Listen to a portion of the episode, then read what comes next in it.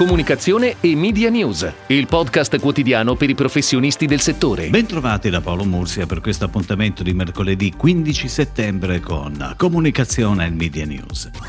È stato pubblicato qualche giorno fa sul sito del Mise il comunicato con cui si informa che il ministro Giancarlo Giorgetti ha firmato il decreto che destina ulteriori 20 milioni di euro in favore delle emittenti radiotelevisive locali che si impegnano a trasmettere messaggi di comunicazione istituzionale con l'obiettivo di informare i cittadini e le imprese sulle misure introdotte per fronteggiare l'emergenza Covid e rilanciare l'economia del Paese. Con un successivo provvedimento ministeriale saranno invece rese note le modalità di presentazione delle domande. Ed ora le breaking news in arrivo dalle agenzie a cura della redazione di Touchpoint Today.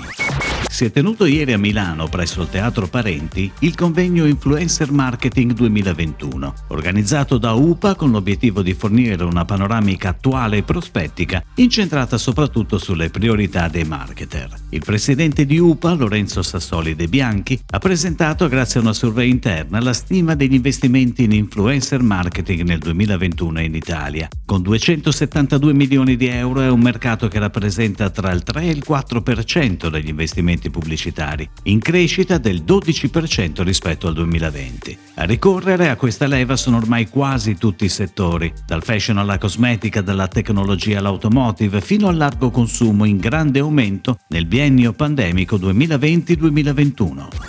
Everly, il marketplace della spesa online leader in Europa, ha lanciato ieri la nuova campagna di comunicazione internazionale che si svilupperà fino alla fine di novembre. Il claim Amiamo farti la spesa racchiude tutta l'essenza del brand e il messaggio chiave per i suoi utenti e prospect. La cura, l'amore, i dettagli che caratterizzano il servizio di Everly in ogni fase del processo e dell'esperienza utente, a partire proprio dagli eroi della spesa, i shopper. La campagna internazionale è stata realizzata dall'agenzia creativa VCCP e pianificata sui media italiani da Address, che si è occupata della pianificazione TV lineare e on demand, radio e dei progetti speciali digitali. InTarget, partner strategico del marketing digitale, a seguito di una gara accompagnerà Kiko Milano in un percorso di maturità digitale, passando dalla consulenza e revisione del proprio sito in termini di user experience e di user interface all'ottimizzazione delle conversioni e delle performance del proprio e-commerce. In questo processo si aggiunge la produzione di contenuti pensati per incontrare l'interesse degli utenti in tutto il suo processo di acquisto, nelle fasi di awareness, consideration, conversation e infine loyalty. Si chiama Gli Amigos, il nuovo mediometraggio di Paolo Genovese che è stato presentato ieri al Notorious Cinema Gloria di Milano. Il film, prodotto da Akita Film, è un viaggio nel territorio di origine e produzione del formaggio parmigiano reggiano. Il film sarà trasmesso sabato 18 settembre su Rai 1 alle ore 12 e sarà pubblicato sul sito internet del Consorzio di Tutela parmigianoreggiano.it. Dal film saranno estratti 6 spot da 30 secondi che da lunedì 20 settembre saranno in programmazione sulle reti Rai, Mediaset e la 7. La creatività è di Casiraghi e Greco con la direzione creativa di Cesare Casiraghi.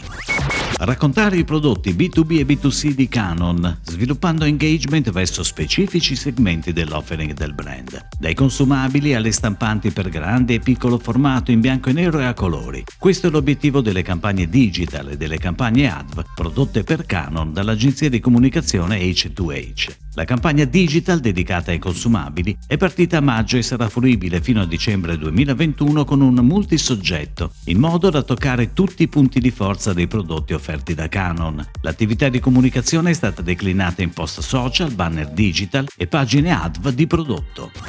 È tutto, grazie. Comunicazione e Media News torna domani, anche su iTunes e Spotify. Comunicazione e Media News, il podcast quotidiano per i professionisti del settore.